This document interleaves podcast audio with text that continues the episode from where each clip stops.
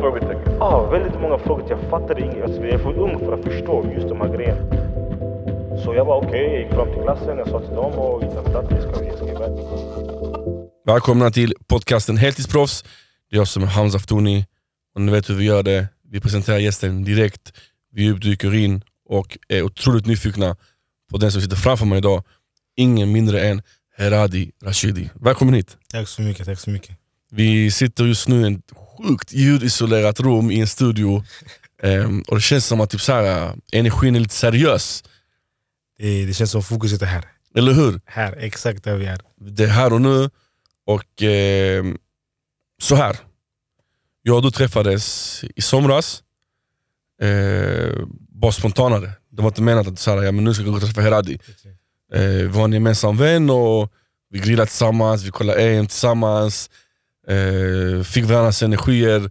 Och då fick jag reda på att okay, men du spelar fotboll på elitnivå. Och just då var det lite osäkert vart du skulle hamna, vad som skulle hända, eh, vart du skulle landa helt enkelt. Och den delen vet jag nu i efterhand att sjukt mycket har hänt de senaste åren.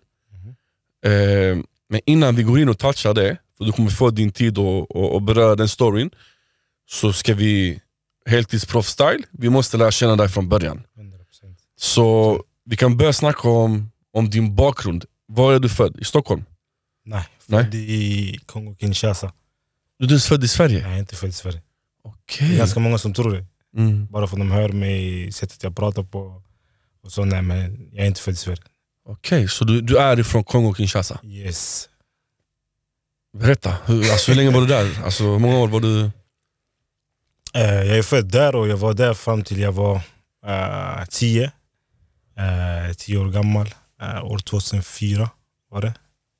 Sommaren där, då valde vi att ta oss till Sverige.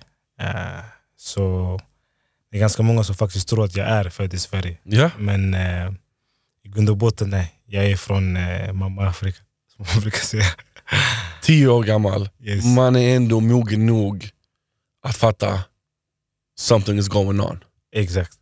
Så hur minns du när ni skulle flytta hit, hur snacket gick till? Uff. Alltså jag, minns, alltså jag minns det som igår. Okay. Eh, om jag ska vara ärlig. Eh, det var faktiskt ganska roligt för att det har varit ganska mycket snack tidigare. Eh, jag vet att det var kanske ja, vid eh, kanske 8-9 där någonstans. Eh, det har varit ganska mycket snack för min farsa bodde inte eh, med oss där i Kongo. Eh, flyttade hit till Sverige fem år innan vi kom, så jag måste ha varit fem eh, då, om man ska vara exakt. Eh, snacket har alltid gått. Ska till Sverige, någon gång ska till Sverige, farsan är där. Och du vet, eh, livet här kanske inte är detsamma, men eh, det här europeiska grejen.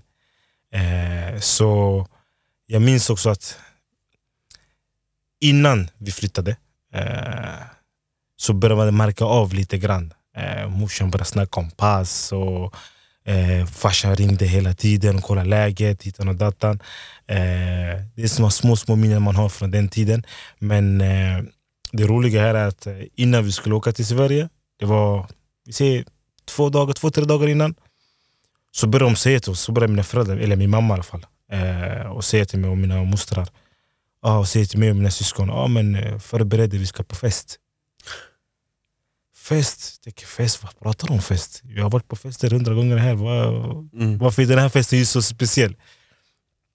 Eh, så var de tvungna att prata med skolan, för vi gick ju i en skola eh, i, i Kongo där, där eh, min eh, mormor var eh, rektor. Nej, ägde skolan och eh, morsan var rektor. Så jag tänkte i mitt huvud, varför ska vi gå till skolan och förklara till skolan att vi ska på en fest när mina föräldrar bara kan ta det direkt med lärarna? Eh, så de bara snackar lite med skolan, lärarna, och vi ska dit, vi ska så och så och så. Och eh, helt plötsligt vi ska fejda och tänker, nej, vad är det här för fest vi ska till? Det måste vara hela halva Kongo som ska dit. Mm. Eh, sen, eh, sen så, eh, jag tror dagen, samma dag som vi skulle på den här festen så var jag tvungen att gå in, gå till, eh, gå till klassen som jag gick i. Och typ så förklara för dem att jag kommer vara borta idag och eh, över helgen, det var så här, en fredag. Man bara, alltså, jag kommer ju komma tillbaka. Ja. Så varför måste jag gå till klassen och berätta till klassen att jag ska vara borta? Många frågetecken. Ah, väldigt många frågor, jag fattade inget. Alltså, jag är för ung för att förstå just de här grejerna. Så jag var okej, jag gick fram till klassen, jag sa till dem och utan och dator, jag ska, jag ska iväg på fest och få kolla på mig som om du vet, vad händer? Du? eh, sen var vi tvungna att gå till en annan, ett annat ställe eh, där eh, min eh, fasters man, han är imam. Så jag och mina syskon var tvungna att gå till honom.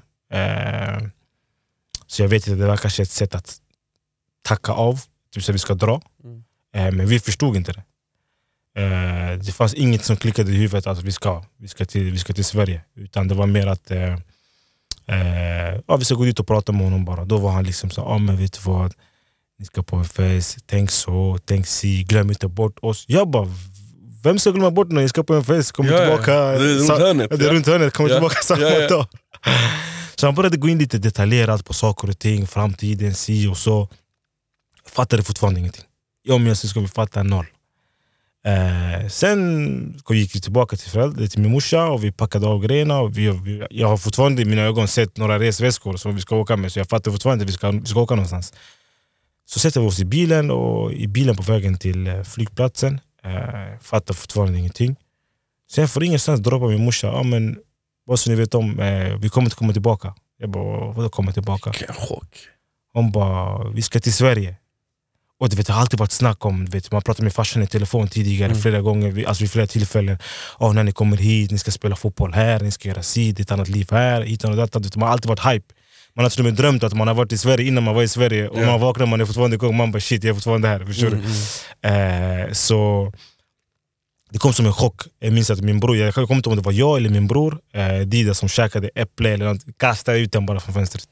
Eh, så det blev en hype-grej. Så då började man koppla lite, okej, alla de här grejerna som de gjorde innan, det var för att de inte ville vi skulle veta att vi skulle dit. Mm. Kanske för att överraska oss, också för att de inte ville att någon skulle öga eh, resan dit. och du vet, Det finns väldigt mycket som händer runt omkring och hitan och datan. Så eh, då var det bara komma till flygplatsen och, och förbereda sig mentalt fast man inte kunde 100% men eh, då visste man liksom okej nu, nu ska vi till, eh, till Sverige. Jag antar att pappa mötte er vid flygplatsen, eller? Ja, ja. han mötte oss på flygplatsen. Eh, det var några stopp innan vi kom till Sverige i alla fall. Det var första gången vi satte oss på flyg. Eh, Hur var den känslan? Kommer du ihåg det? jag personligen, idag, om du frågar mig idag, sätter mig på flyg, jag kommer säga till dig aldrig. Mm. Ge mig sömntablett Och sen och sen jag kan. Alltså, Ja. för jag, är, alltså, jag är rädd. Jag är DJ flygrädd. Khaled Ja, rädd? jag, alltså inte DJ Khaled rädd, men jag är flygrädd. Ja. Jag, jag, jag gillar inte att resa själv, Nej, om jag man säger så. Eh, men jag gillar inte att visa att jag är rädd för, för flyg. För du vet, du vet den här, "Aj, han är rädd, så Ja, folk ska ja. lalla med det på flyget ja, och sånt. Eh, så alltså, sätta sig första gången, det var så okej. alltså, jag tänkte inte ens på att jag satt i ett alltså, flyg. Det var bara jag, take off. Mm. Nu åker vi. Eh, så, så kommer vi till, vad var det? Eh, Addis Abeba tror jag. Sov över där. Eh, en natt. Det komiska här är första gången vi skulle käka. vi var där, landade där, vi skulle sova på hotell för vi skulle ha flyg dagen efter eh, till Sverige. Och eh, vi kom in till hotellrummet och allting var så nytt. Man bara ey, jag är inte van vid det här rulltrappan och grejer. Jag är inte van vid de här grejerna. Mm. Vi beställer mat i rummet och du vet, kommer med kyckling och sen hämtar ketchup. Både jag och alla mina syskon vi bara fan är ketchup? detta? Ja, ja, ja. Vem äter kyckling med ketchup? Vad är det här för någonting? Så det var något nytt för oss. Eh, hotellfrukosten, på, alltså buffén på morgonen. Alltså, det var som ey, jag kommer till ett hav med olika färger här. Jag är inte van vid att de här grejerna. Eh, sen var det bara och, och, dagen efter och, och ta sig till flygplatsen igen och flyga, hem, flyga till Sverige. Och då mötte vi farsan då, eh, på flygplatsen. Så ja, Hur, hur började livet då här i Sverige? Livet i Sverige då, när vi kom till Sverige så var det mer att eh, vi kom direkt, för farsan bodde i, i Rinkeby. Eh, så vi kom till Rinkeby, eh, där och bodde i en, i en trea i Rinkeby allé där. Så det var, allting var nytt. För att det kändes inte som om jag hade tagit mig till Sverige. För att när jag var yngre, det var det så här, "Uff, när jag kommer till Sverige, det kommer kännas den här speciella känslan nu när jag är i Sverige. Men när man kommer till Sverige, det, var som, det kändes som om jag tagit mig från ena stationen till den andra stationen. Mm. När reality kickar, kickar in. Eh, så man kommer till Sverige, man bor med, med, med farsan nu. Eh, helt plötsligt allting är nytt. Eh, lekplatserna är annorlunda. Eh, I Kongo var det mer att man, man, jag lekte med mina bröder, spelade fotboll på, i vår lilla gård om man ska kalla det så. Eh, för vi hade en liten yta där vi spelade fotboll. Fick alltid utskällning av min, av min morfar. Eh, han ville att vi skulle städa stället istället för att spela. Vi, vi, vi fuckade ut hela grejen bara. Mm. Eh, så allting var nytt och farsan var lite mer såhär, ah, men du vet vad, gå ut, ha kul, lek. Helt plötsligt man, man kan inte språket. Det är bara syskonen som förstår en. Eh, om man ska någonstans, man tänkte, ska jag gå, vågar jag gå, vågar jag säga det här? Så det var lite annorlunda eh, sätt att, att, att leva på jämfört med hur vi, vi hade det där borta. Vem blev din första kompis i Sverige? Min första riktiga kompis. Mm. Eller bara den här kompis kompis. Nej, nej men någon som du bara sa, ja, you know what, vi, vi pratar inte samma språk men vi blev vänner. Om jag ska vara ärlig då, jag minns inte riktigt vem min första första kompis Mm. var. För vi gick, för det var ganska mycket, var- jag var mycket med mina, med mina syskon. Mm. Vart jag gick så var jag med dem. För det var de enda människorna som jag kände mig bekväm med. Resten, du vet, ni förstod inte varandra. Det var så att de gör sin grej, vi gör våran grej. Eh, men min första första kompis, alltså till och med då kunde jag inte ens 100% svenska. Eh, måste det vara Stefan, eh, en vän till mig som, som är från Skärholmen. Stefan Kwame heter han. Är ni fortfarande vänner idag? Ja, än idag. Han har följt din resa liksom. Cool. Yes. yes, det har han faktiskt. Ett språk som man inte behöver prata om för att förstå, Mhm. det är fotboll. Exakt. Och du har nämnt fotbollen på gården i Kongo-Kinshasa. Mhm. Hur tog du med dig fotbollen hit till Sverige? Va, hur spelar du här? Alltså när vi var med i Kongo var det mer att eh, farsan la oss i en, i en fotbollsskola. Eh, fotbollen var aldrig min grej, typ såhär, ah, jag är jätteduktig på att spela fotboll. Utan jag spelade fotboll för att alla mina syskon spelade fotboll. Vi alla var intresserade av fotboll. Så det var en grej. Eh, vi hade familj. Och en dröm som man hade, som farsan hade målat upp. Om det en vacker dag kommer ni komma till Sverige och spela Mm. fotboll. Och så kommer ni gå tillbaka till Kongo och spela för Kongos landslag. Eh, så det har alltid varit en grej man målat upp sitt huvud. Man har kollat på Real Madrid hemma i Kongo. Det var en hype-grej. Eh, så vi- det var mycket spel på gården eh, i, i Kongo med mina bröder. Där eh, mina bröder var mycket, mycket duktigare än vad jag var. Eh, så när vi kom till Sverige var det... Äldre? Ja, äldre. Två, två, två år äldre. Så eh, när vi kom till Sverige var det mer att ja, men, spela, försöka ha kul. Eh, Jag började bli mer och mer intresserad när jag började spela i skolan. För jag märkte när jag kom till skolan spelade, hur jag spelade när jag var i Kongo. Och sen när man spelar här, var, jag tänkte det är för lätt. Mm. Eh, när jag spelade i skolan, för när jag gick i femman. Eh, fick lite ovänner i början, för folk tyckte vem, vem är den här? Han kan inte ens svenska, han ska komma och ska dribbla oss. Och så, så, så har det utvecklats eh, med tiden. Och det var mycket fotboll på, eh, i. Eh, där i Skärholmen där jag kommer ifrån. Eh, där vi fick spela ganska mycket med, med de äldre. Eh, så vi, jag och mina bröder var alltid ett lag och ja, i stort sett körde bara mot allt och alla. Rashidi-klanen Ja, vi sket i hur gamla folk var, vi, vi körde bara. Om de var starkare än oss, vi skulle spela bara. Mm. Så, så har det bara utvecklats mer och mer och mer därifrån. Och sedan man har börjat fotbollslag och, och hela den resan. Podden heter ju trots allt Heltidsproffs. Och vi berör alltid steget från amatör till proffs. Mhm. När kom det steget för dig här i Sverige? Enligt dig själv, när, när, när blev det seriöst? Liksom? Det blev seriöst för mig när jag var, när jag var 15. Mm. Eh, när jag var 15 då blev det seriöst för mig. För innan det var det bara, ah, jag spelar för jag tycker det är kul. Jag hade inte riktigt den här drivet. Jag hade inte riktigt det här amen, självförtroendet. Att eh, jag trodde på mig själv, eller någon annan trodde på mig. Eh, så det var bara, ah, men jag spelar fotboll, ah, vi pratar fotboll varje dag hemma. Det är kul. Alla hypar min brorsa. Eh, och båda mina bröder dock. Eh, alla hypar dem, alla snackar om dem. Det var mer att jag var lite av i skuggan av dem. Så det var liksom så, ah, det är som det är. Det är de som ska bli proffs. Eh, och jag var bara den där ah, lillebrorsan som såg upp till dem eh, på så sätt. Så Så när jag var 15 år, då, då bestämde jag mig. På att ey, jag är duktig på det här. Du är duktig nog för att inte vara i skuggan av dina bröder. Exakt, jag är tillräckligt bra för att inte känna att ingen ska prata om mig. Eller, eller kämpa för det jag vill ha. Eh, och då var det som så, okej lyssna. Alltså, det var bokstavligen jag var 15 bestämde jag mig. Det finns ingenting annat som ska stoppa mig och jag ska dit, nå dit jag vill nå. Hur gör man? Mindsetet är där. Mhm. Vad gjorde du? Det jag gjorde eh, var... Gick du provspela någonstans? Hjälpte någon där på Ja, jag vägen? gick, jag, först, mitt första första lag, eh, jag började i... Det var ungefär när jag var, kan jag säga 12. Då började jag spela i, i, i Djurgården. Eh, det var min första första klubb. Eh, spelade i Djurgården, trivdes inte så pass bra. För jag kunde inte språket så, alltså, så pass bra heller. Det var ganska mycket resa själv. Eh, som är, det måste vara 10-11 år. Jag var 10-11 eh, om jag minns rätt.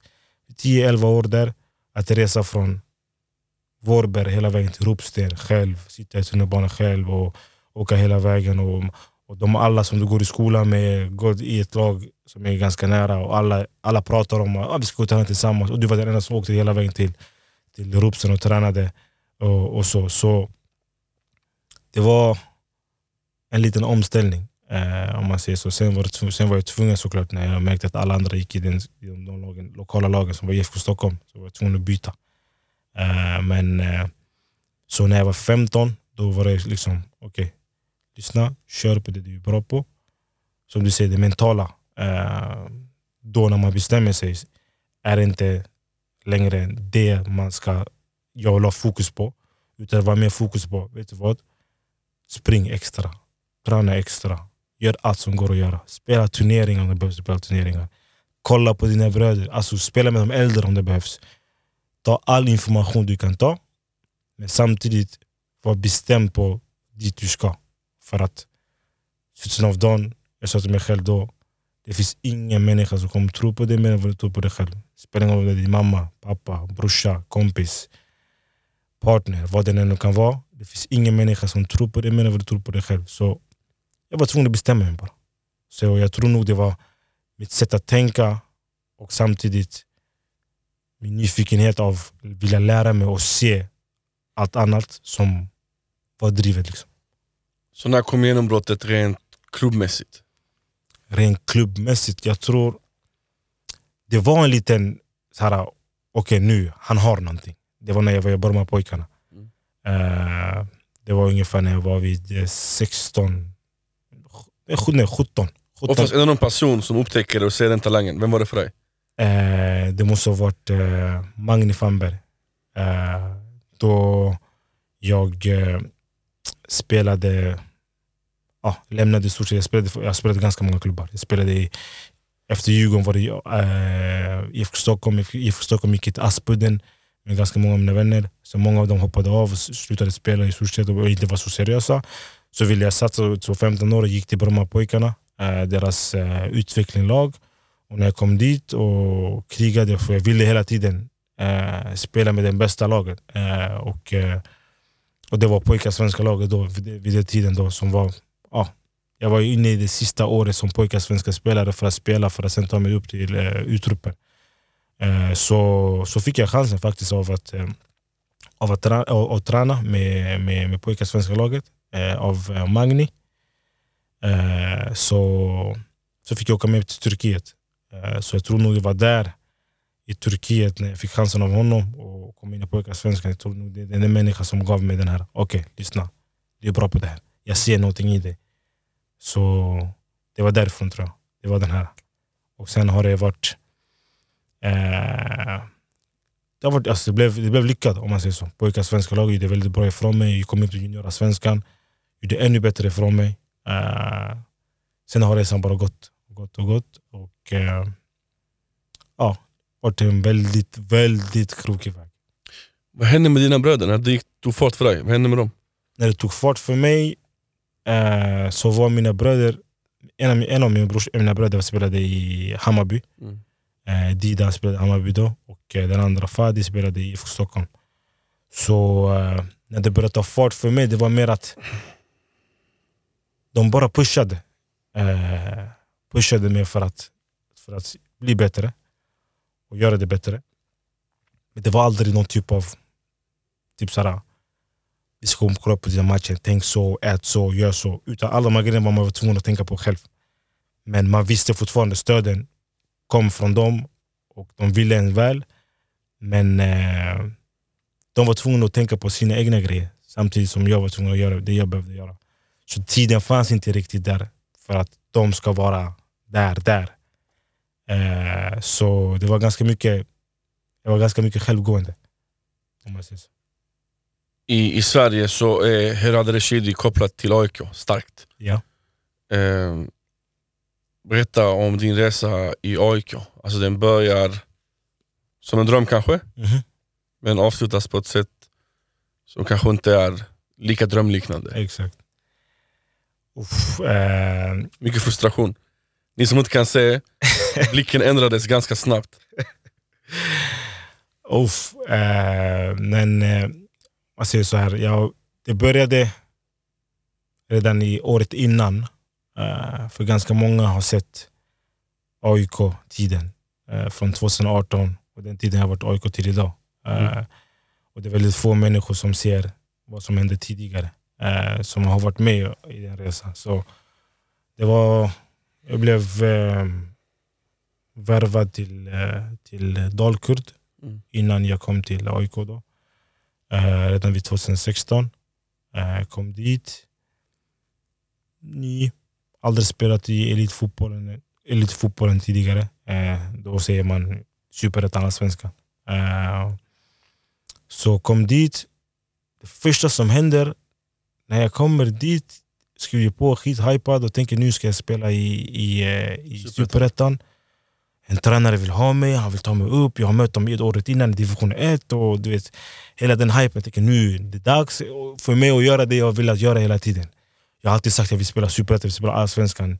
Det är bara nivån, som, alltså tempon som skiljer. Jag har alltid haft det snacket. Nu ska jag få visa folk att jag kan spela fotboll på den nivån. Tränaren lämnar. Tänker, okej det, är, det är ingen fara. Tränaren lämnar, men ASS-tränaren är ändå personen som också var med och påverkade att det Han har komma. fortfarande visionen. Ja, han har fortfarande, han ser mig på samma sätt som, just, som innan. Så det finns fortfarande chans för mig. Mm. Kommer dit, eh, Brännström då, som var första tränare, eh, lämnar. Eh, och det blir som en frågetecken i mitt huvud. Jag har redan skrivit på, vad händer nu? Kommer dit, tänker det är dags. Och bara visa fram fötterna. Bänk, Nöta bänken. bänk. Oh shit. tänker varför ska jag bänka? Varför ska jag inte vara den som får chansen att spela? Hela mitt liv jag har varit kämpat och krigat tills till att komma dit jag är idag.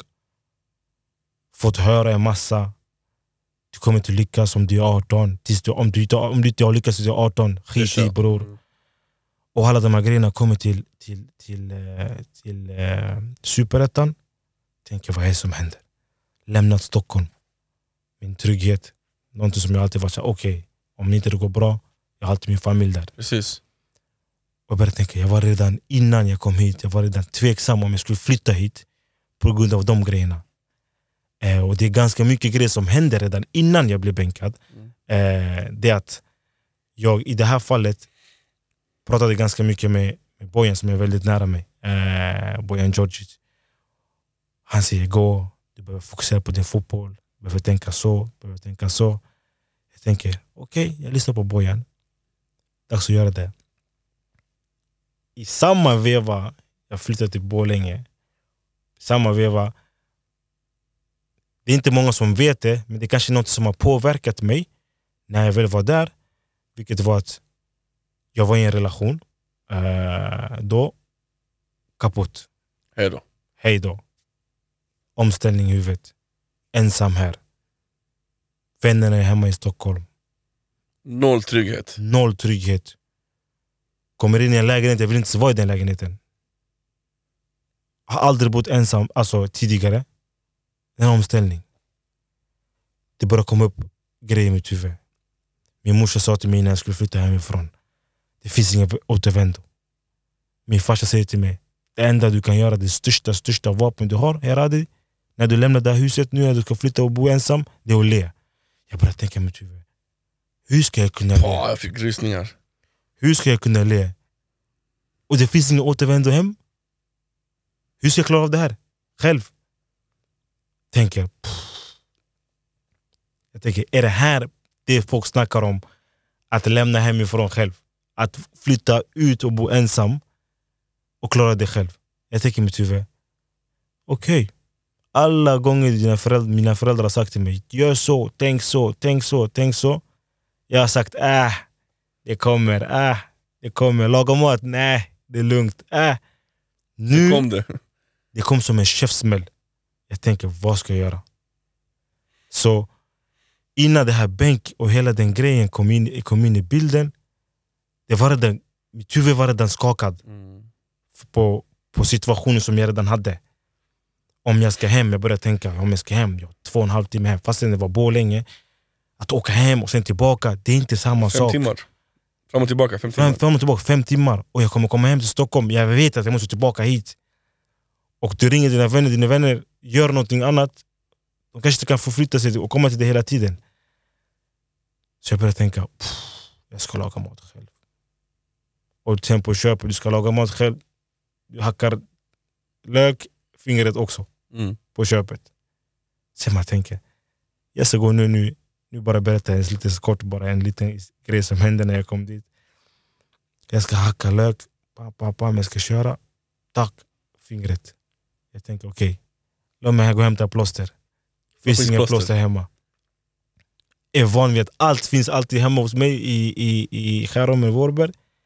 Nu, ingenting. Jag tänker, nej det här är, det här är inte på riktigt. Det här är verkligen så här.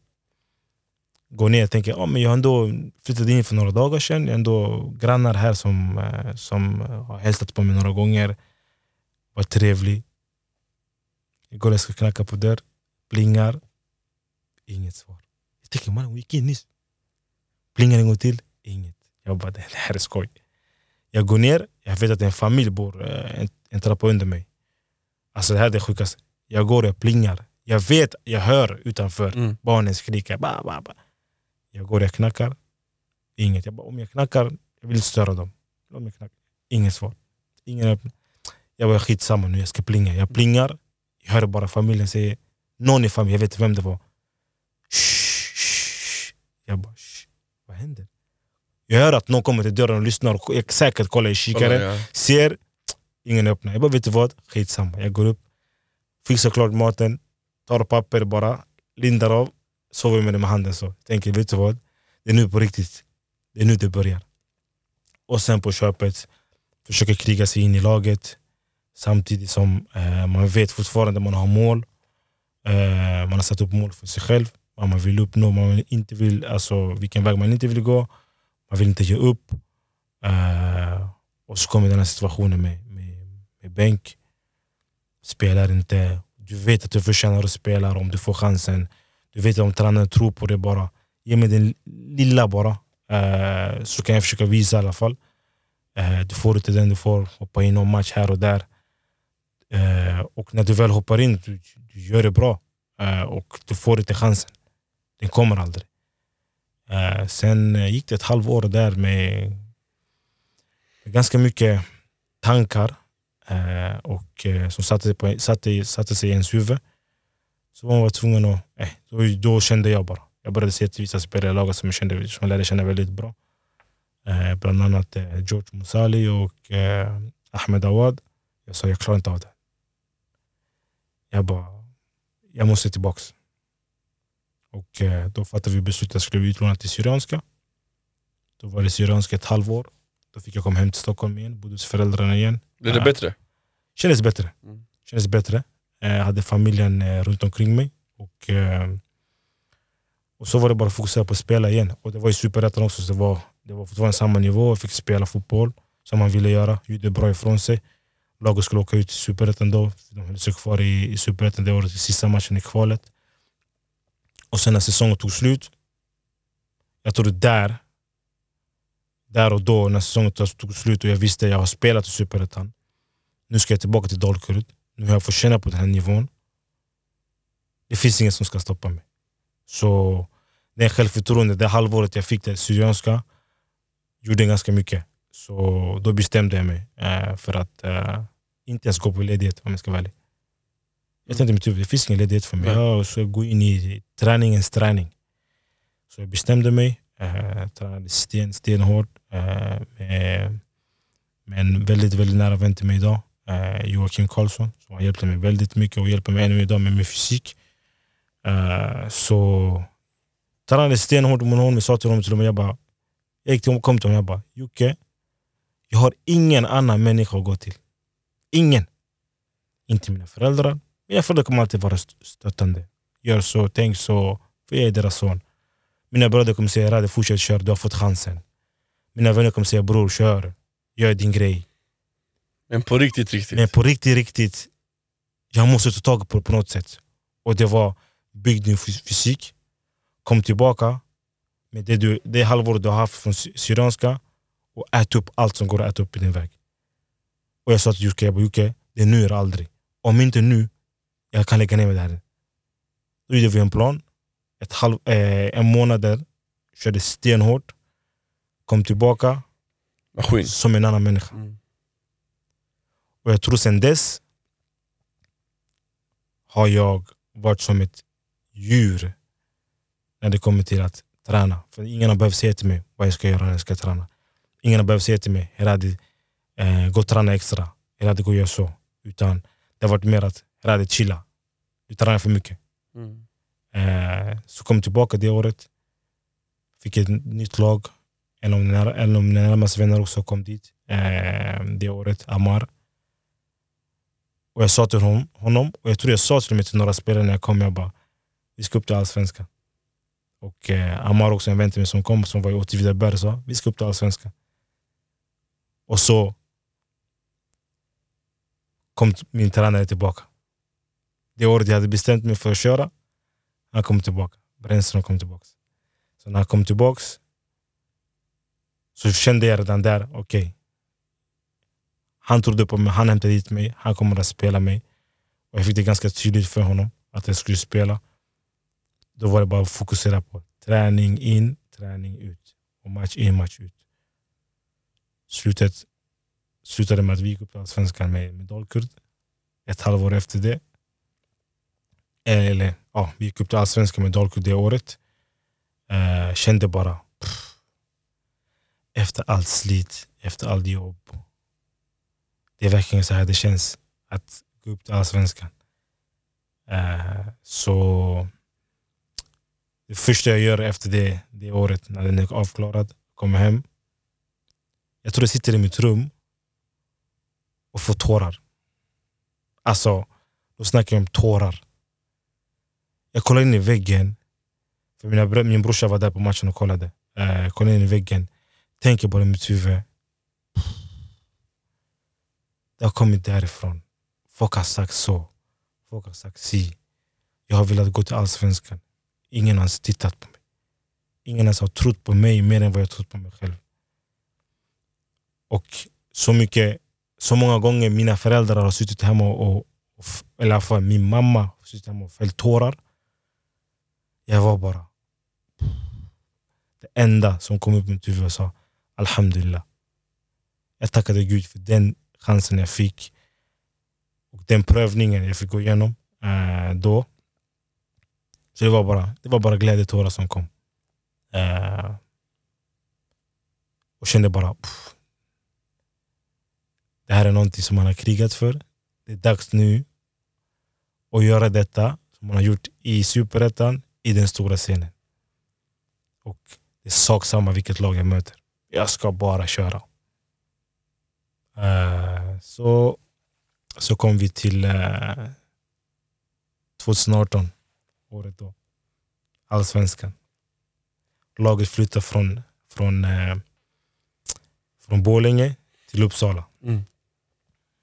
Tänker, ändå ganska nära hem. Har kanske 40 minuter hem. Om det behövs, jag måste, måste, måste komma hem, jag kan komma hem. Eh, och det är lättare för familjen att komma och hälsa på och hela den. Kolla matcher och sånt. Jag kollar på matcher, exakt. kommer upp, eller kommer, upp, kommer till Uppsala där, ska förbereda för försäsong. Uh, tränaren lämnar igen. Tänker, okej, okay, nu han lämnar, det kanske inte betyder att det är något dåligt för att man ändå spelat ett helt år eh, och haft, fått mer kött på benen och varit med i ett lag som har gått upp till Allsvenskan. Så det, det, det känns ändå ganska tryggt. Så det är inte så stressigt som det var första gången när han lämnade, när jag skrev på. Så det här är en annorlunda känsla. Så eh, tränaren lämnar. Jag får en ny tränare. Eh, Valentic kommer, kommer in. Tänker, okej okay, nu... Alla vi sitter på samma båt nu. Spelar ingen roll om vi har spelat eller inte spelat. Vi alla måste bevisa för den nya tränaren att vi Ni ska... är på noll nu. Exakt, vi är på noll, vi, ska, vi förtjänar att spela. Bänk. Får man en förklaring? Alltså, jag vet inte. Det var så mycket, det var så, alltså, det var så mycket som hände det året. Så jag tror inte ens tränaren han förklara saker och ting. För Mm. Jag kommer ihåg i alla fall att de hade gjort, alltså, varje värvning som kom det året, alla började tänka Ey, han kom på min position. Det är kört. Men samtidigt som man tänker så, man, man, man, man försöker tänka nej, skit, det är inte kört. Kanske bara fylla på truppen. Ja. Vi ska vara bredare trupp. Eh, men jag fick det bekräftat redan innan säsongen började. För att när vi hade eh, bytt tränare till Valentic, vi hade hämtat en annan spelare eh, som skulle spela på min position. Eh, så när, eh, när vi gör en värvning så vi brukade alltid var, varje fredag gå till fredagsmoskén, eh, fredagsbönen i eh, Uppsala. där. Så det var jag, eh, tränare Valentic och några andra spelare, eh, muslimer. Så vi brukade alltid, alltid efter träningen gå till fredagsbönen med tränaren. så vi har gått några gånger nu på fredagsbönen, man känner sig okej, vi går till fredagsbönen med tränaren så man är ändå en annan... Man connectar på ett annat sätt. Exakt, Mm. det, det, det är någonting annat här. Så det var så, okej, även fast det kommer en spelare på en position, vi, har, vi vet vart vi har varandra. Så får man snacka ju ganska mycket i djupet, vet när man kommer dit, bönen, hitan och datan. Så jag kommer vi sitter i bilen någon gång efter fredagsbönen tror jag det var. eh, på väg tillbaka till eh, Arena Hotel, det finns ett hotell vi brukar vara på i Uppsala. Så, så säger tränaren till mig i bilen, typ, amen, tro inte att du sitter säker på något sätt. Och jag tänker i mitt huvud, vad händer här? Vad ska det här Mm. betyda? Jag försökte ändå, du vet, inte ta det på ett fel sätt. Ta det som, han försöker bara väcka dig. Slappna hårt, av. Slappna inte av. Mm. Han går ut från bilen, sitter i bilen med några vänner, eh, några lagkamrater i laget. Och så börjar de säga ey, vad hände där alltså? Och då börjar jag komma till mig, ey, det kanske bara du vet, du vet det här grabbsnacket, ey bror, alltså, Mm. han, han säger så till dig, förstår du? Mm. Jag Stay motivated. typ. Ja, förstår du? Samtidigt som jag tänker, jag bara nej, nej, nej. Jag har en känsla, det är någonting annat än bara det här. Säsongen börjar, jag tror jag spelade alltså två matcher. Tre kanske, I Allsvenskan. i Allsvenskan med Dalkurd det året. Och ett av matcherna var första matchen, premiären. För vi alla såg fram emot premiären det året. För det var AIK vi skulle möta. Det var ej, Allsvenskan, Stockholm, AIK. Det var bäddat för... Det är bäddat för oss. Alla stockholmare som var i laget, det, var, det är dags idag, vi ska göra vår grej. Mm. Kommer dit, vi blir kallade, 19 spelare, 19 spelare blir kallade till matchen. Och normalt får du startelvan dagen innan. Men den här gången, vi fick 19 man, vi fick inte en startelva, vi fick inte ens veta vem som var 19 mannen, 19 spelare ska till ma- matchen. Vem, som- vem som helst av oss 19 kan bli 19 mannen. Så istället för att fokusera på en match som kommer, vilket är premiären i Allsvenskan, första Mm. gången i historien för Dalkurd, det är något stort, jättefin eh, historia bakom hela den här eh, gå från ena divisionen till hela vägen upp till Allsvenskan. Det är ingen som har gjort det på så kort tid. Och man tänker, istället för att fokusera på det fina, nu är det dags att göra något i den stora scenen med det laget man tog upp till, eller man var med och gick upp till Allsvenskan med. Så sitter alla spelare i laget och tänker, vem ska bli 19 man? Redan där, fokus är inte där på matchen. Mm. Så man vet ju inte vem som ska bli 19 mannen. Så vi värmer upp allting, eller innan, jag tror, det var, jag tror det var efter uppvärmningen. Vi kommer in, vi fick reda på startelvan tror jag det var. Men vi visste inte vem som var 19 mannen, så vem som helst kunde bli som stod på bänken som skulle bli 19. Och så blev det en vän till mig som vi alla trodde skulle spela. Mm. Alltså vi alla trodde skulle spela med tanke på att Startklar. Ja, jag Mm. tänkte han ska starta. Han har alltså 30 matcher i laget. Mm. Utan snack.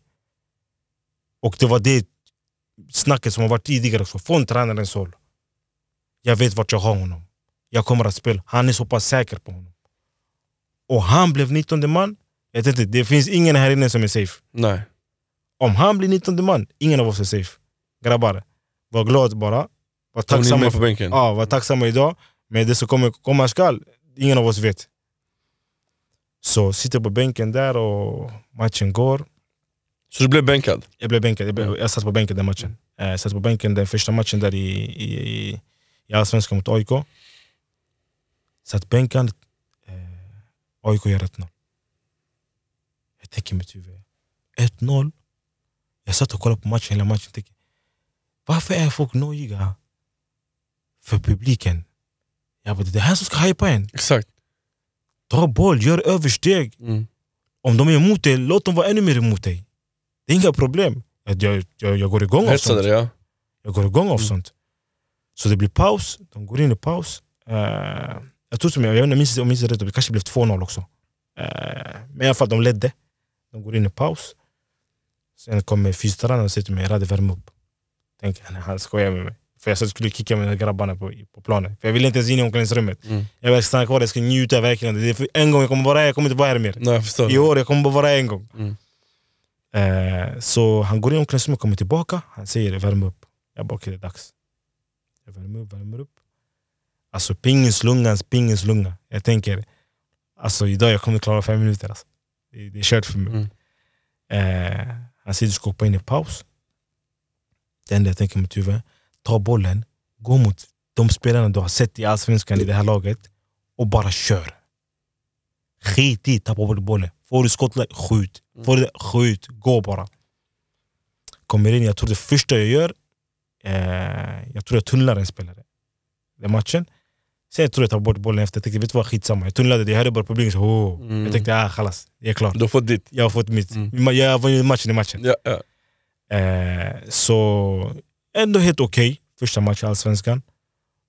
Var lite nerver i början, men sen släppte det för jag tyckte bara ah, det är en vanlig fotbollsmatch. Det är vanliga människor vi möter. Ingen är, alltså, vi alla är på samma nivå. Matchen är slut, AIK vinner matchen. Eh, så går ut till spelargången där, inte omklädningsrummet. Blir stoppad av Rickard Norling. Okej. Säger- AIKs tränare. AIKs tränare. Blir stoppad av Rickard Norling. Han säger till mig, om jag minns rätt, uh, undrade typ varför inte jag hade startat. Typ, så. Jag sa typ, har ingen aning. Typ. Uh, så han typ så tur att du inte, något sånt där, något åt det hållet om jag minns rätt. Men det var i alla fall en hyllning. Han skärper dig. ja, Mm. hypar mig lite.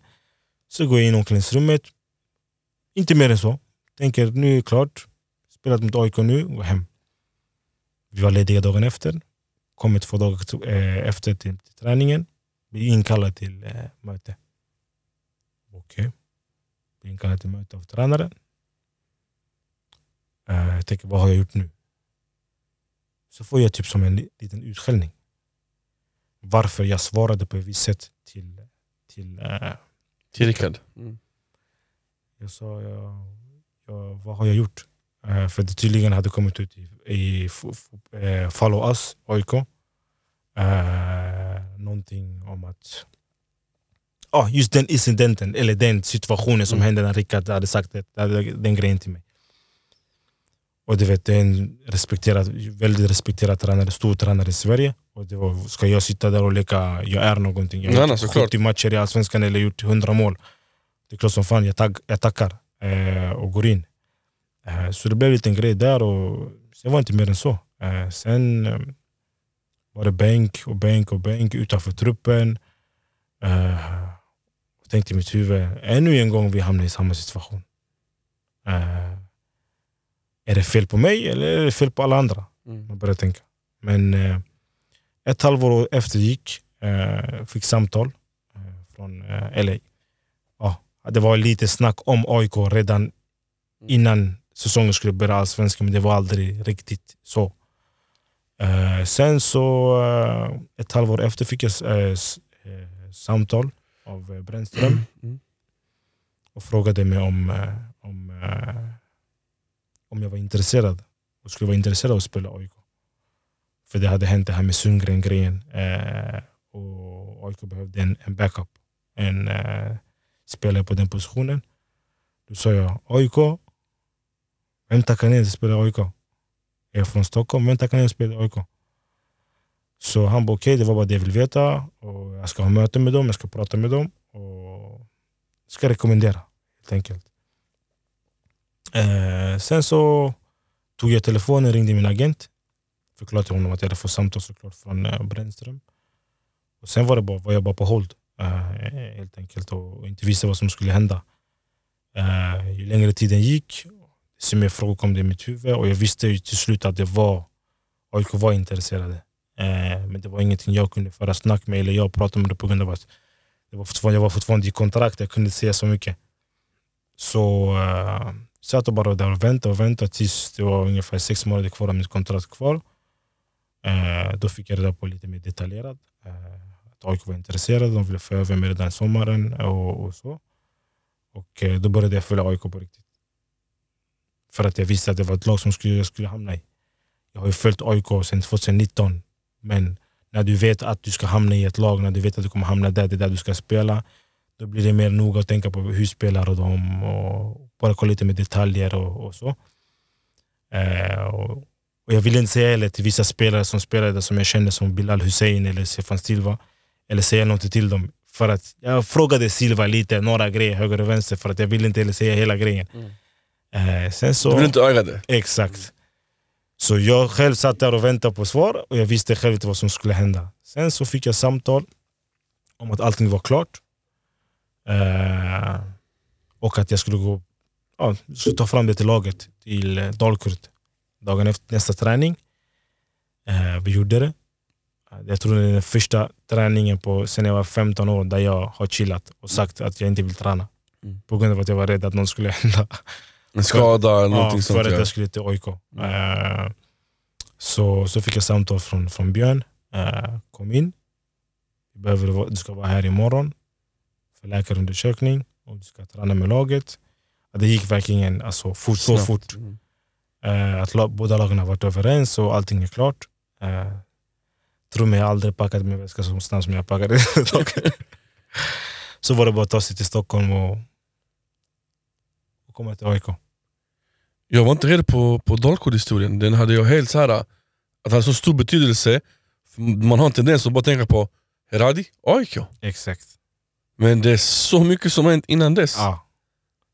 Det är för det, det inte är... För att när man kommer till en så stor klubb som AIK så blir det så att allt som händer där tar över allt som varit innan. Så det var liksom att exempelvis Heradi Rashidi för två veckor sedan, innan han skrev på för AIK, var en vanlig spelare. Mm. Det var, ja, han spelade allsvenskan. Inget That's mer än så. That's it. Men Herad Rashidi, två, tre veckor efter han skrev på i AIK, boom. Större namn. Wow. Vad duktig han är. Han kan ta sig förbi sin spelare mot en. Han gör någonting som kanske AIK hade behövt nu. Han utmanar spelare på sin kant. Han är så, han är snabb. Han är si. Men samma spelare var samma spelare i AIK. Eller i Dalkurd. Mm. Samma En spelare. bänkad. Bänkad.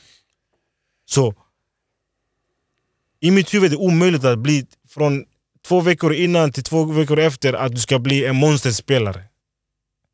Då, jag vet inte, det, det är ett mirakel. Men sen också att jag eh, kom eh, till eh, AIK, hade den starten jag hade i AIK med debutmatchen och panga in den sista minuten, 94 minuten, upp i krysset. Det gjorde också hela grejen, att det blev lite större än vad det egentligen skulle vara. Sen, sen var det bara att köra. Men det sjuka är nog här att det har jag aldrig nämnt till någon.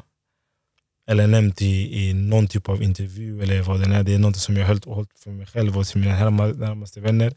Det är att jag var bänkad i Dalkurd år 2018. Spelade några matcher. Mm. Trots att många visste situationen det var. Men ingen sa någonting. Kommer till AIK. Gör min debutmatch. Gör mål med vänster fot. Och det blir en hype-grej. Samma människa som satte mig på bänken. Samma år. Några veckor innan. Eller till och med, ett halvår innan. Första halvan av säsongen. Skriver till mig. Inte ens skriver skickar ett mail till mig och säger till mig jag visste inte att du kunde, göra, att du kunde skjuta med din vänsterfot. För mig, jag Han twistade ditt huvud helt. Jag förstod inte. Han twistade dig helt. Jag förstod inte vad som hände. Mm. För att för mig, jag har lärt mig hemifrån behandla människor så som du själv vill bli 100%. behandlad. Jag kan inte vara på ett visst sätt mot dig idag och dagen efter jag ska komma vara på ett annat sätt. Var samma sak som du var mot mig tidigare, var samma sak som mot mig, mot mig idag. För jag vet, jag ser, jag är inte dum. Men att från att inte spela mig till att jag spelar hos någon, någon, någon annan i en större klubb och gör en sån avtryck i början och du säger till mig du visste inte att jag kunde skjuta med vänster fot. Du hade mig i sex månader. Jag skjuter många gånger med vänster fot. Mm. Och höger. Samma dribbling jag gjort här, samma sätt jag spelat där, jag spelar här. Hur kommer det sig att du får det? Och inte bara att man säger det. Skickar ett mail. Ring mig. Ring mig. Jag har inga problem, jag har ingenting emot Mm. någon så. Men att sköta saker och ting på det sättet, jag förstod bara inte. Så jag var såhär, vet du vad? Jag ska inte låta såna grejer påverka mig. Mm. Jag ska inte gå runt och ha någonting i mig själv mot någon annan. För då jag gör samma sak. Då jag beter mig på samma sätt. Så för mig, i det här fallet, det du har kämpat för och de målen du har, och de mål du har kämpat för, fortsätt med det. Det kommer smaka bättre. Exakt. Så under det året jag var i AIK, fortsätter på samma grej som jag gjorde tidigare, som nu. Det är bara att jag var i en annan klubb, andra färger, en annan arenan. Men fortfarande samma grej. Men fast två olika klubbar. Såklart, ja. Eh, sen blev det den här uh, testa stör-grejen och hela det snacket. Eh, Vad var det för något? Testa stör? testa stör blev en grej som eh, många kanske tar det, har tagit det med åren kanske som någonting eller när de kanske fick höra det i början som någonting kaxigt. Men den här grejen började redan innan när jag var i Syrianska. Då jag och Sharbil George vi brukade skämta eh, efter vi skulle spela någon kvalmatch, sista kvalmatchen där. Det var skitkallt och vi bara, "Ja, men testa stör kylan. Och så har det blivit testa Mm. stör snacket hela tiden. ja, ja. Och sen har det blivit en grej jag har använt mig av ganska mycket. Som jag tog det som en slogan och bara använde det varje gång jag hade någonting emot mig eller hade någonting med mig. Så testa stör-grejen blev en grej typ för mig. Det blev som en, som en, som en väckarklocka för mig. Typ såhär, ey. Egentligen hela ditt liv har varit det här testa stör-grejen. Och den testa stör-grejen är egentligen oavsett vad du gör, om du går höger, vänster, pluggar, spelar basket, vad du än gör i ditt liv, så kommer det alltid finnas människor som kommer komma och säga du kan inte göra det här. Eller försöka dra det åt ett annat håll. Eller försöka göra någonting så att du blir helt ofokuserad i det du vill göra. Så testa stör är att all typ av en negativ energi som kan komma runt omkring mig, Mm. kompis, det kommer inte närheten av mig. För att jag har ett mål. Och det är dit jag ska. Mm. Om inte det kommer en positiv grej till mig som kan hjälpa mig framåt, vad ska jag göra med det till? Det är onödigt bara. Mm. Så började med testa störgrejen i AIK. Eh, så jag använder det också i de situationer som, som okej vet du vad? Det här är något som är negativt. Som kan påverka mig negativt om jag börjar tänka om han skickade mail till mig istället för att ringa mig. Ja precis. Släpp det. Mm. Fokuset just nu är SM-guld. Så det är dit vi ska. Och hur gick den resan? Det var otroligt. Eh, för att jag hamnade i mitten av säsongen. Uh, AIK kämpade för SM-guld det året. Eh, tio år, eller var det 2009 var det. Ja, nästan tio år innan. Var jag själv på AIKs träning Mm. och pratade med Bojan Djordjic om eh, vem som eh, skulle bli den nästa spelaren från röda linjen där jag kommer ifrån, vilket är 127 som, som är postkoden, Breden, Charomen, Sätra, Vårberg, som skulle vinna SM-guld. Och då sa han, han hitta med vem? En person. Och jag kunde inte hitta. Ja. Vad var jag? Jag var 10 år. Ja. Eller ens det, vad var det? 14 typ. Ja, 14 typ. Jag visste inte. Jag kunde inte komma på något namn. Han sa vi har Martin, jag. Han bara nämnde alla från Västerort. Jag tänkte alla spelare som spelar i Allsvenskan från Västerort. Vem ska vinna SM-guld från, från våra trakter? Ingen. Så hela den resan, jag tänkte bara tillbaka. Ey, jag ska visa Bojan Djordjic att vi, I'm the one. ja, att vi har någon och det kommer vara jag. Mm. Och så slutade det året med att jag vann SM-guld. I AIK. Vad rankar du det SM-guldet i, i, i känslor liksom? Känslor rankar det väldigt, väldigt högt.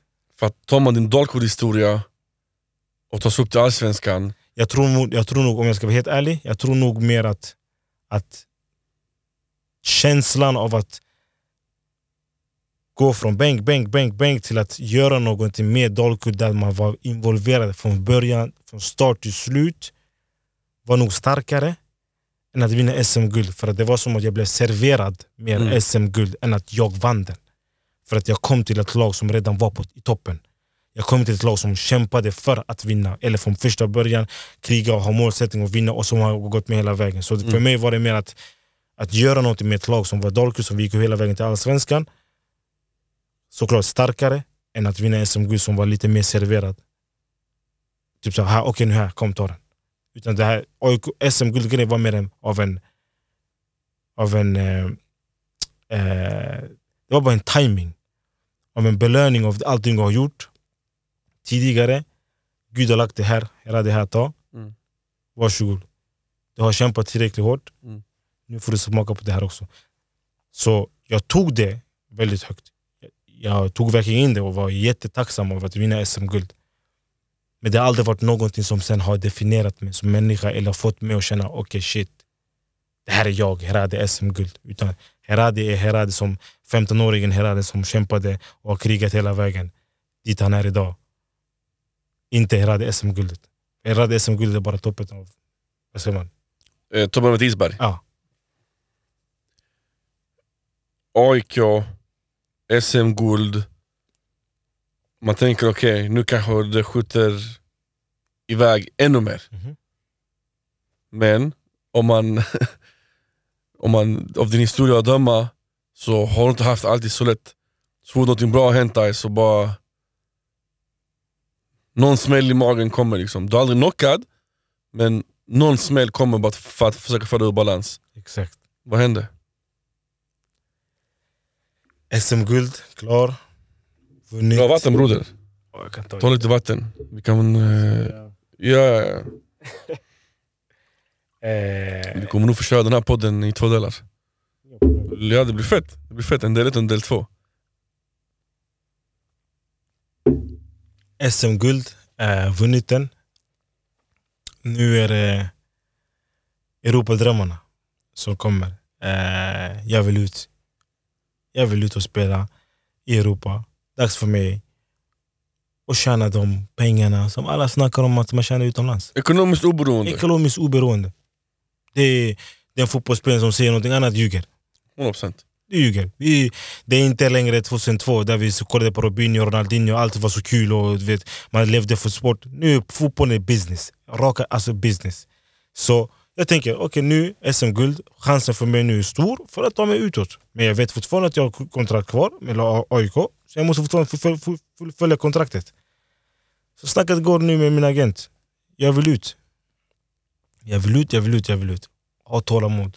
Okej, jag är inte så jättekunnig i den här branschen. Låt mig fortfarande ha tålamod, men samtidigt min- mina tankar är att jag vill gå ut. Mm.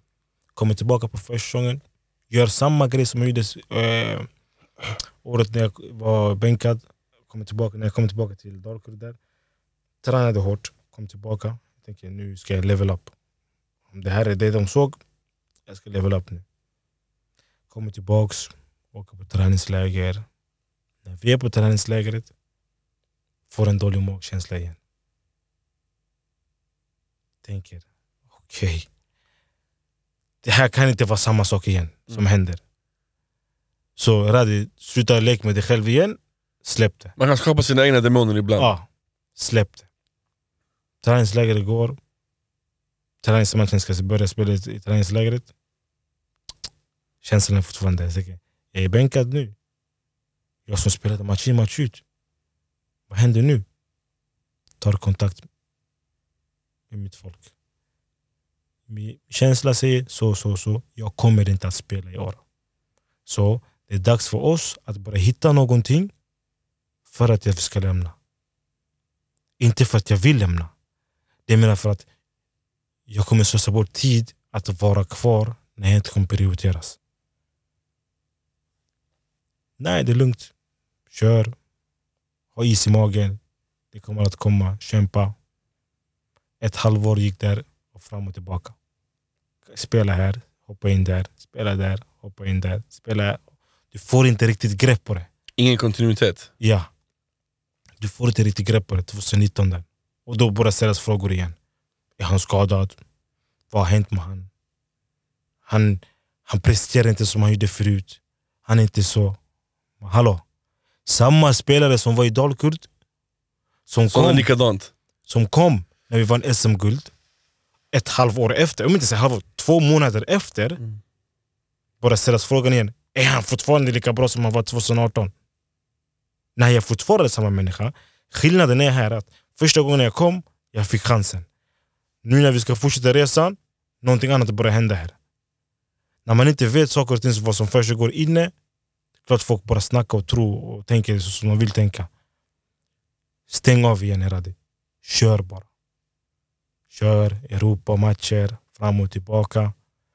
Får fortfarande inte grepp på det. 2020 kommer. Innan ens 2020 kommer, har ett samtal igen. Om säsongen som har varit och säsongen som kommer. Känslan jag får, det är samma. Någonting måste hända, jag måste iväg.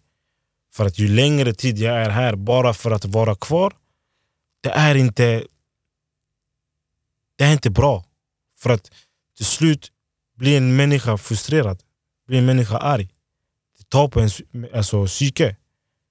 Eh, så om du tar ett glas, du häller vatten, till slut det rinner över. Det spelar ingen roll om du är världens snällaste människa. Även för världens starkaste psyke, det går inte. Det, det, det, tar, det tar slut någon gång. Så jag får klart och tydligt, alltså snacket var klart och tydligt. Kommer du tillbaka efter säsongen och vi inte har hört någonting från din tränare eller från, din, från ditt folk. Om vi inte hör någonting från ditt folk och du kommer tillbaks, då ska du vara tyst och kämpa. Fast du inte är första valet. Men om vi hör någonting från ditt folk, då ska vi vadå? komma på en lösning där vi kan hitta utlåning eller vad det nu kan vara. Snacket är väldigt klart Mm. i december månaden. Så vad som händer nu, om jag kommer tillbaks, det är bara zip it och köra. Ställa i ledet. Städa ledet. Mm. Tillbaka på ruta ett. Och det sjuka här är att även fast informationen kom fram så kändes det, kändes det som ingenting hände ändå. Det finns väldigt mycket spekulationer om att jag skulle iväg, jag skulle utomlands, jag har tackat nej, jag har gjort si och så. Men i själva verket, jag vet varken vart jag skulle, när jag skulle, om det var klart eller inte. Ingen som ringde? Jag fick samtal Mm. från min agent om att det fanns ett lag. Men jag visste inte vilket lag det var. Jag fick samtal. Det snackades om hur mycket lön. Mer än så än det samtalet kom inte om just den grejen. Men efteråt, jag hade tydligen tackat nej till att gå utomlands. Bara Gud vet. Jag brukar säga, om jag har gjort fel, om jag har gjort någonting, eller ljugit om någonting, det är inte en människa på den här världen som kommer straffa mig, det är bara Gud som kommer straffa mig en vacker dag. Så för mig, att komma och hitta på saker och ting, eller bara säga saker och ting bara för att det ska låta bra, för att folk ska lyssna, jag vinner ingenting på det. Så tänk i mitt huvud, om snacket går så som det ska gå, låt snacket gå som det ska gå. Det är mellan den personen och Gud. Och mellan mig och Gud, vad som stämmer och inte stämmer. Så valde liksom att, att bara fokusera på, jag vet att jag inte kommer spela. Acceptera läget som det är. Bara köra på. Så 2020, så 2018 egentligen, 2018 var mycket spel. 2019 var det fram och tillbaks. 2020, nada. Och coronan kom också.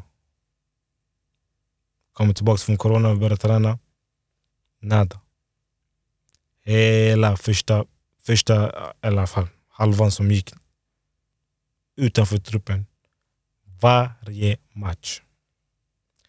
Så istället för att gå hem och krypa under täcket och, och gråta och samtidigt och se ens föräldrar bli påverkad på det sättet som jag aldrig skulle tro att min mamma skulle, för min mamma har inget med fotboll att göra. Hon har sagt till mig hela mitt liv, plugga. Mm. Min farsa har varit med i fotbollscentrum, han har spelat fotboll.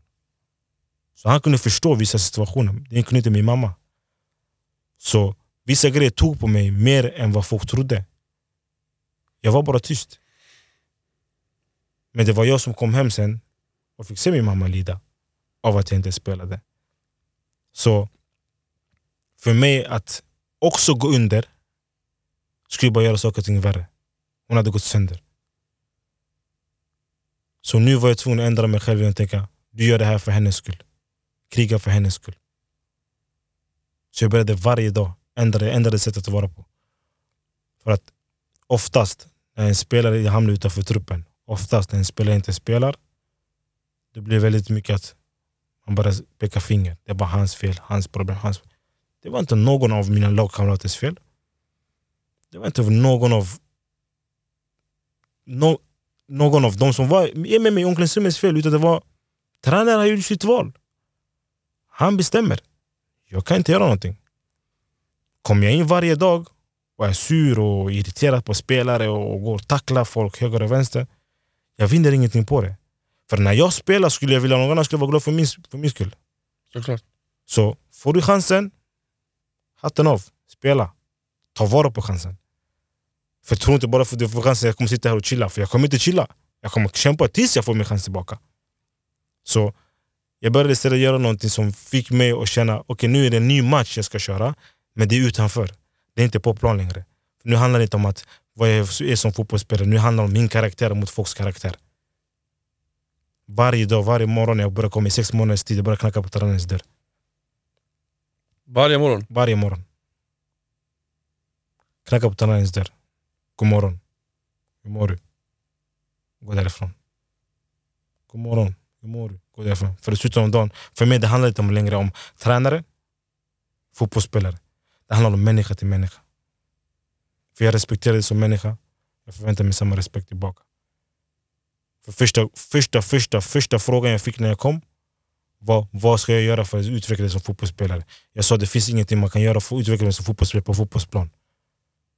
Utan ärlighet mellan två personer, det är den som kommer utveckla mig som fotbollsspelare. Ingenting annat. Jag kommer aldrig bli en bättre fotbollsspelare om du ljuger för mig. Jag kommer aldrig bli en bättre fotbollsspelare om du, säger, om du går runt problemet. Säg till mig så som det är.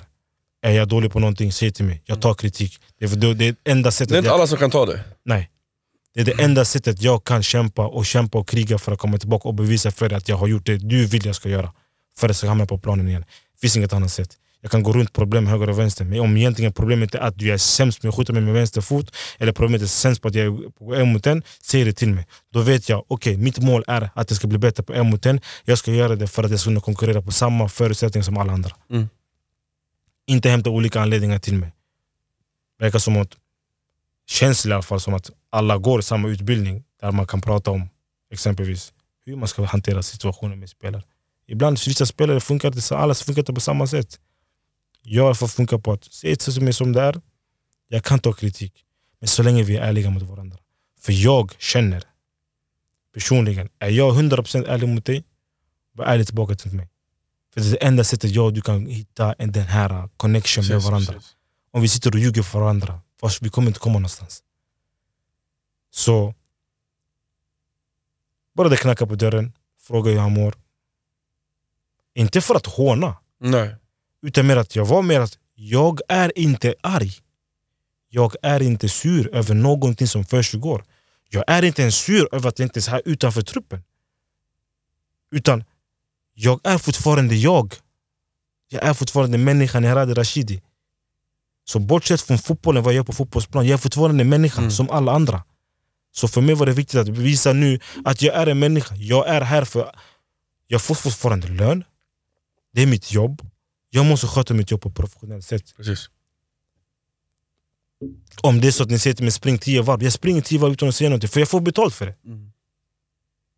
Så för mig handlar det mer om att okej, det är dags nu, en ny match, att levla upp det mentala. Var positiv mot dina medspelare, var positiv mot alla andra. Jag tror inte en enda person idag kan säga att jag gick därifrån och var lack på någon, var sur på någon.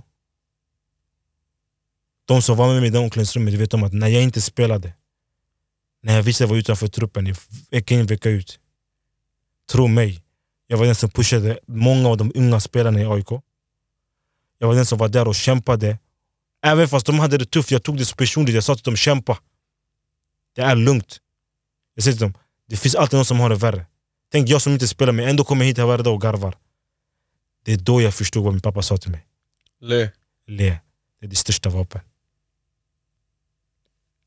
Det kommer inte någon som lyssnar på den här podden glömma heller. Men den är inte enkel. Nej. Den är inte enkel. Så drömmen var ju efter allt detta som hände att gå utomlands nu. Det har varit som det har varit i AIK. Och, och hela den biten. Så för mig var det bara, okej jag ska utåt. Det hände att jag under 2020, där sista halvåret av mitt kontrakt, eh, bytte agent. Eh, började jobba med en annan agent. Och eh, vi hade en plan på vad som komma skall och vad som kommer hända efter säsongen och, och så. Säsongen är slut.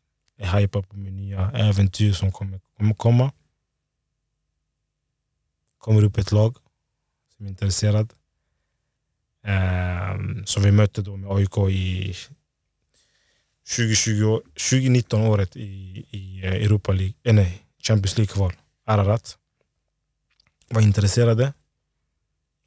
Målade upp, Israel eller? nej, i, eh, Armenien. Ja. Målade upp hela historien om eh, hur det ska gå till och allting. Kommer till Armenien. Innan ens jag kom till Armenien, innan jag skrev på ens. Vi var överens om allting. Uh, satt i, i bilen eh, några dagar innan med eh, en person som betyder väldigt mycket för mig. Bara pratade eh, allmänt om hur jag tänker, vad som kommer. Är jag redo för det?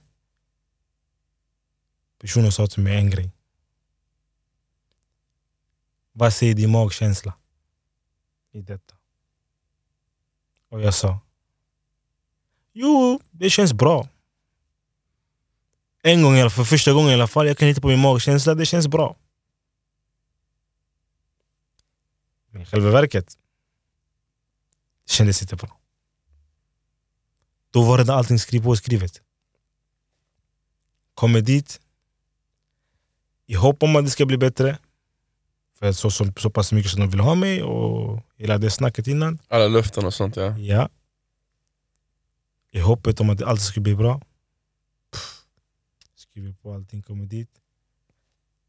Soppan igen. Tredje gången gillt. Tredje gången gillt. Tänker, Gud. Vad är det jag har gjort som är fel som gör att jag alltid hamnar på samma veva hela tiden? Jag går två steg fram, skjuts tillbaka igen.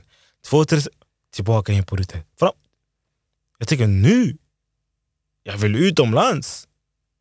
Jag har kämpat för det sedan jag var liten. Även fast det inte är världens största, bästa liga. Jag vill utomlands och därifrån ta mig vidare.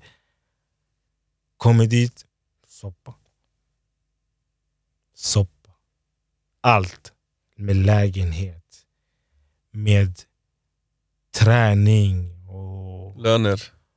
Löner var ändå okej. Det var... Fick du din lön i tid och Jag sånt? fick min lön i tid, Okej. men det kunde komma vissa gånger där presidenten kunde komma och säga Hallå, ni vann 1-0, men ni spelar inte tillräckligt bra så som jag vill ni ska spela, så er lön kommer komma lite senare. Man bara, okej, är inte meningen att vinna en match eller vad, vad är Mm. grejen? Vad är det som försiggår här? Bonusar vi skulle få var lite sena, hitan och datan. Så det var, bara saker och ting som hände hela tiden. Uh, bytte tränare tre gånger.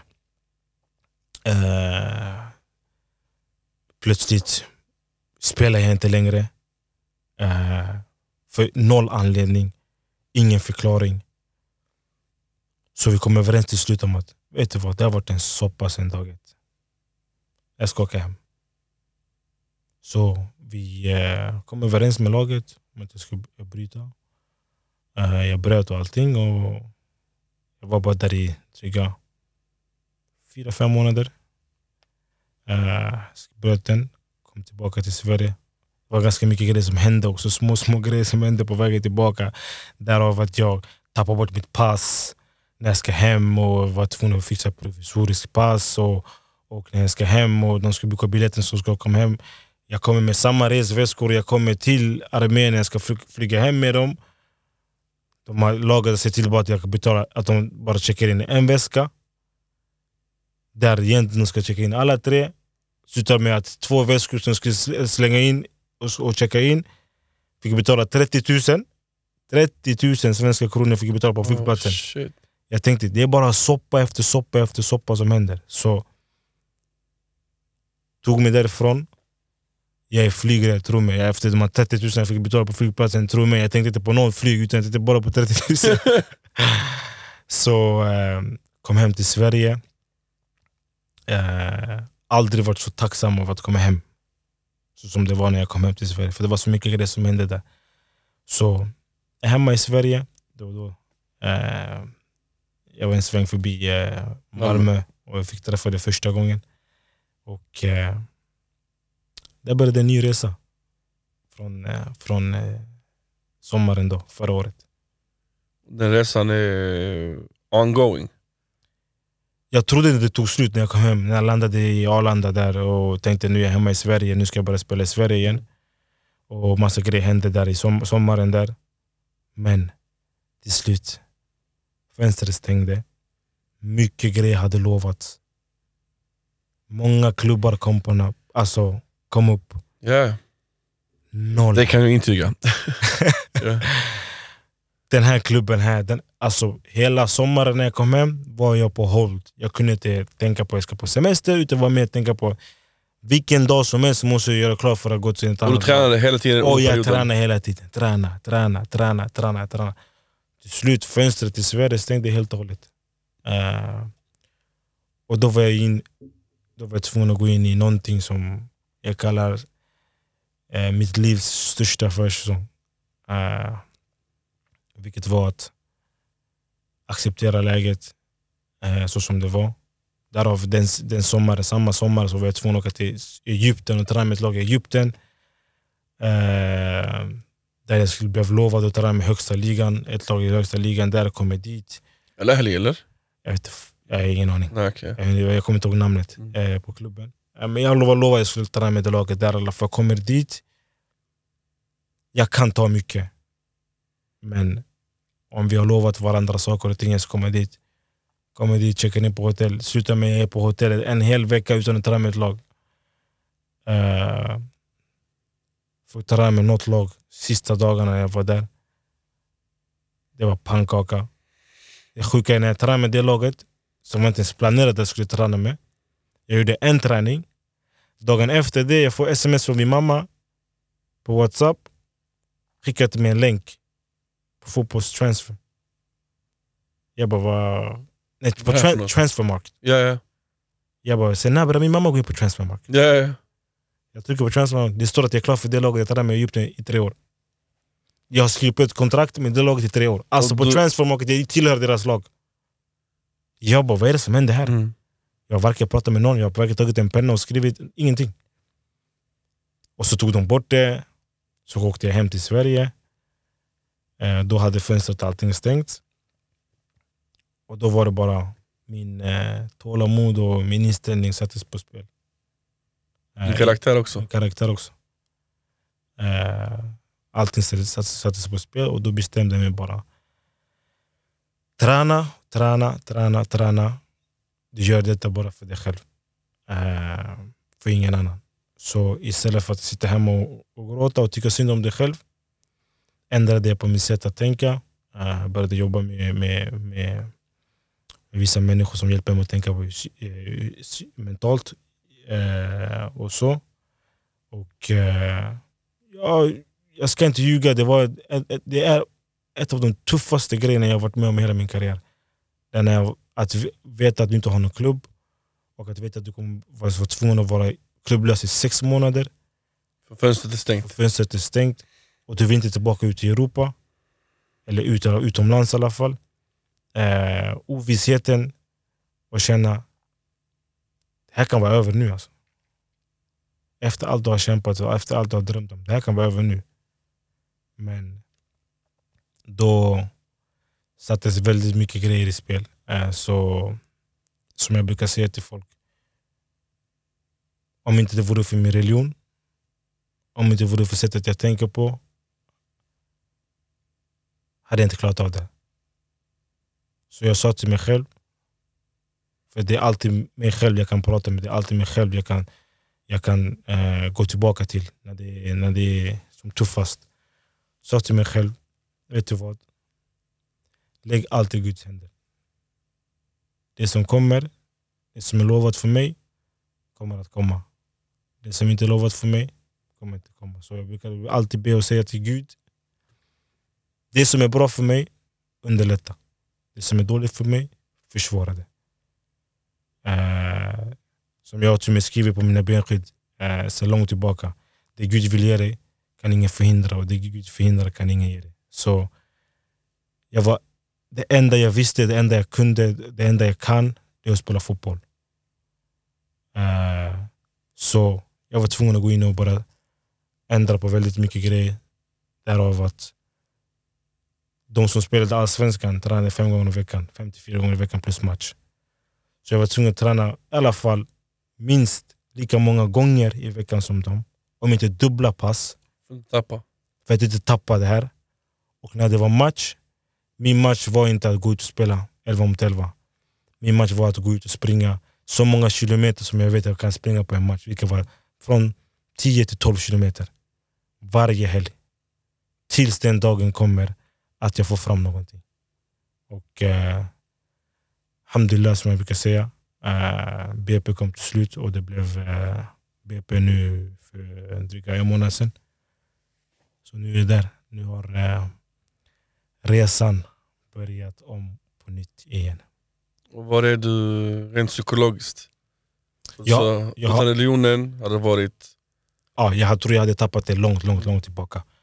Eh, som jag brukar säga, det är väldigt många Många kanske ser mig som Herad Rashid i AIK, vunnit SM-guld. och hela den grejen, gjort debutmål och gjort alla de här sakerna. Men jag brukar säga till folk, det är inte jag som har gjort det. Det är en prövning som jag går igenom. Hur jag ska handskas med det. Kommer jag bli övermodig? Kommer jag bli någon annan människa än vad jag egentligen är? Kommer jag tro att jag är någonting som jag inte är? För det, är väldigt mycket, det är väldigt ofta det händer att när man får någonting i livet, man ändras som, ens karaktär ändras. Man behandlar människor... Eller din riktiga karaktär visar sig. Exakt, din riktiga, exakt. Mm. Rättare, sagt, rättare sagt, din riktiga karaktär visar sig. Så för mig var det mer att jag har alltid varit en människa som vill hjälpa, hjälpa folk. Jag har alltid varit en glädjespridare. Eh, ett SM-guld, spela AIK, tv-sändning, vara med på någon tidning, ha ett kontrakt, tjäna pengar, gå runt i kanske i en fin bil. Det definierar inte mig som människa. Allt det där är en prövning. För om det fanns en bank i graven, om det fanns där jag kunde ta med mig alla de här sakerna i graven, då hade jag gjort det. Men det kommer, det kommer komma en dag jag kommer lämna allt det här bakom mig. Så för mig, allt det här är bara... Det, det, det betyder ingenting. Det betyder ingenting. Så som... som eh, och jag började läsa ganska mycket som till exempelvis eh, eh, Muhammad Ali sa. Eh, eh, om jag kunde visa eller ta fram och säga till Gud den dagen jag träffar Gud, alla hans World Champion bälte och du ska ta honom till paradiset. Han hade gjort. Om ett SM-guld kunde ta mig till paradiset, jag hade värdesatt det jättehögt. Men det är inte det som kommer ta mig någonstans. Det är bara någonting som syns här i den här världen, som alla vi ser, som alla, som alla vi hypar. Självklart, det är en rolig grej, någonting man strävar efter. Eh, men i slutet av dagen, det finns saker och ting som är mycket mer viktigare än ett SM-guld eller att spela i AIK eller att vara en offentlig människa. Så för mig är att människa man är, det är det som är viktigast. Så under hela den här resan, jag säger inte att den är slut, för den är inte slut. Den kommer inte ta slut tills den dagen Gud säger att det ska ta slut. Uh, så kommer jag alltid kämpa för att visa folk att det är inte bara det materiella som spelar roll. Och eh, det är inte bara ja, jag ska göra det, det är jag som gör det. Utan det finns någonting annat som är större än oss. Och, eh, och eh, man ska alltid, om man har en chans att ge någon en hjälpande hand, man ska alltid kunna göra det. För att ju bra, hur du är mot människor, det är så som människor kommer vara mot dig. Sen kommer det alltid finnas vissa människor som kommer vara hur, hur de vill och kaos tillbaka även fast du är bra. Det får stå för dem. Så en lärdom som man har haft i alla fall under den här, hela den här tiden och hela den här resan att gör så, gott, så mycket gott du kan. För det är det enda jag kan ta med mig senare. Det är mina, det är mina handlingar. Jag tror inte att jag behöver säga någonting. Du har tagit oss igenom den här resan med dina ord, med, med dina känslor. Och eh, jag önskar dig verkligen allt det goda. Eh, Din familj, eh, din hälsa, allt det där. Du förtjänar allt det, det bästa. Bara för att avrunda på ett roligt sätt. Hur, eh, hur säger man tack på kongolesiska? Alltså Kong, eh, lingala, Lingala. är språket. Okej. Eh, det är ett ganska fattigt språk, så det är inte det är ganska mycket blandat med franska. Mm. Så det blir ganska tråkigt att säga till dig merci. Merci, ja. Men vad säger man då? Vad hade man kunnat, hur kan man, hade man kunnat avsluta det på lingala? Ah, Om det här hade varit din podd, hur avrundar du det på lingala? uff. Det blir svårt. Jag är ganska van vid svenska nu. Ja. Eh, jag vet inte riktigt om jag ska vara helt ärlig. Det inte svårt. Merci Herabi Rashidi. Tack broder. Tack själv. Tack själv.